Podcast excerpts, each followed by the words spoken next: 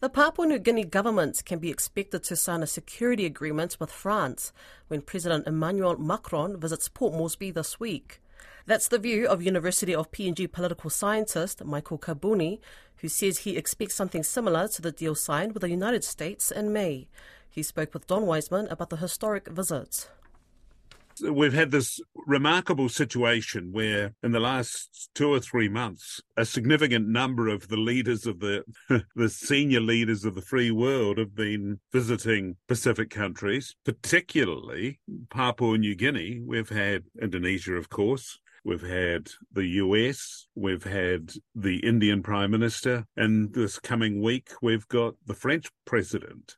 What's changed? What's happening here? It's more like a scramble for the Pacific all over again with new players in Indonesia, India. But the France one is interesting because France is the only country to have a, a military presence in the Pacific, but it's not as popular as the United States, Australia, and even, even the UK, who don't have a territory in the region or military in the region. And the French president's visit to Papua New Guinea will be the first outside of French territories in the Pacific. So that itself is an interesting point. But France has missed out on a lot. So France is not part of the uh, AUKUS deal or agreement between the United States Great Britain and Australia. Uh, France is not part of the Quad. France refused to be part of what they call the Partners for the Blue Pacific. So France is isolated in the region in some aspect. The French president did meet with the US president late in December, and among other things, they agreed on preventing militarization of the Pacific, uh, maintaining rule-based order in the Pacific and stability in the Pacific, which is ironic in a sense because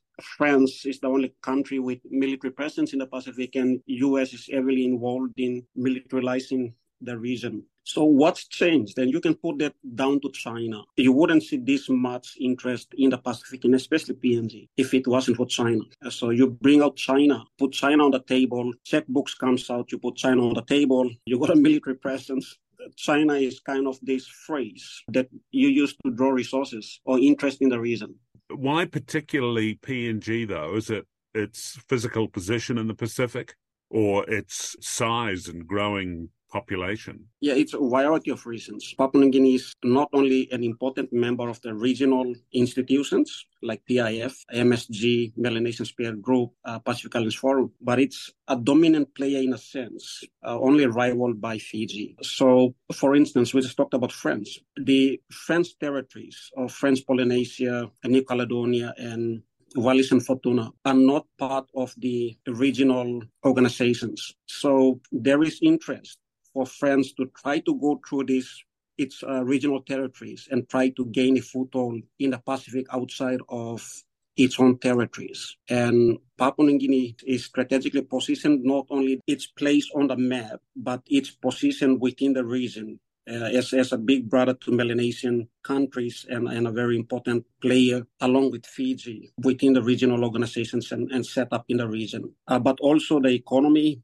it's it's one of the biggest or the biggest economy. Uh, per capita wise, it might be less than Fiji, but it's it's the biggest economy in the region. Natural resources. You got France company, one of the biggest, trying to operate a liquefied natural gas in Papua New Guinea. Total PNG. So that's that's interest for France. Uh, economic interest in in Papua New Guinea is growing uh, United States, of course, ExxonMobil uh, in Papua New Guinea. So everything from commercial to strategic to leadership within regional countries. Papua New Guinea is at the top. So you got multinational companies from France and United States and Australia operating in Papua New Guinea. So commercial interest, you can argue it's one of the reasons, but it's also strategically positioned as a buffer zone between Australia and Asia. Uh, historically played a very important role during the war, Second World War. So all of these factors puts Papua New Guinea relative to other Pacific Island countries as a, a prime uh, location, a prime real estate uh, for these countries it's sort of becoming a the Ukraine of the South Pacific. yeah, it's kind of, and I mean, when you think of it, it comes with risks. Of course, you can use Ukraine as an example. NATO and Russia basically fighting their war in Ukraine, and you can say it's a Ukrainian war.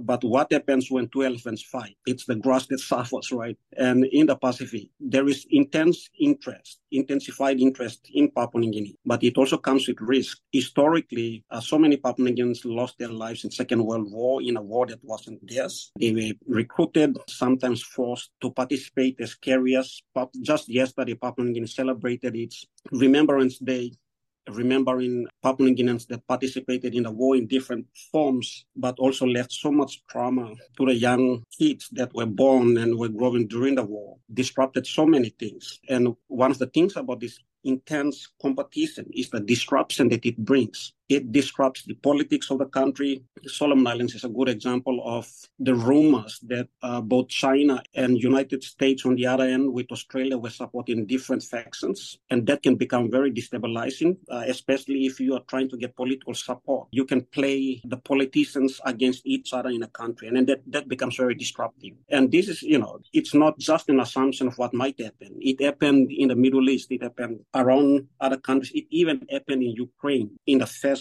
conflict. So yeah, so the intense interest comes with opportunities and resources, but it has a disruptive potential, and that's that's a risk.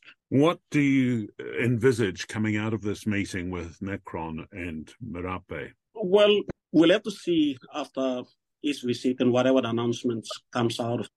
I'm thinking it's gonna be along the lines of what United States did, and which is sign the defense cooperation agreement, but push the narrative that it was for the benefit of Papua New Guinea to secure its extensive exclusive economic zone to prevent drug and transnational crimes passing through Papua New Guinean waters, preventing illegal and un- unregulated fishing in the region and strengthening the capacity of law enforcement agencies. And France in the region as, as the military to support law enforcement agencies already got a standing military of some sort. So they've got the military in their territories, three territories in the region. So that could be used to support not only law enforcement agencies and regional cooperation in fighting transnational crimes and illegal fishing, but disaster response. So France has the capacity to respond. They actually have military vessels with a capacity to deploy at a very short notice in the Pacific. I think apart from Australia, France is the next country with that capacity. And they could use that potential to respond to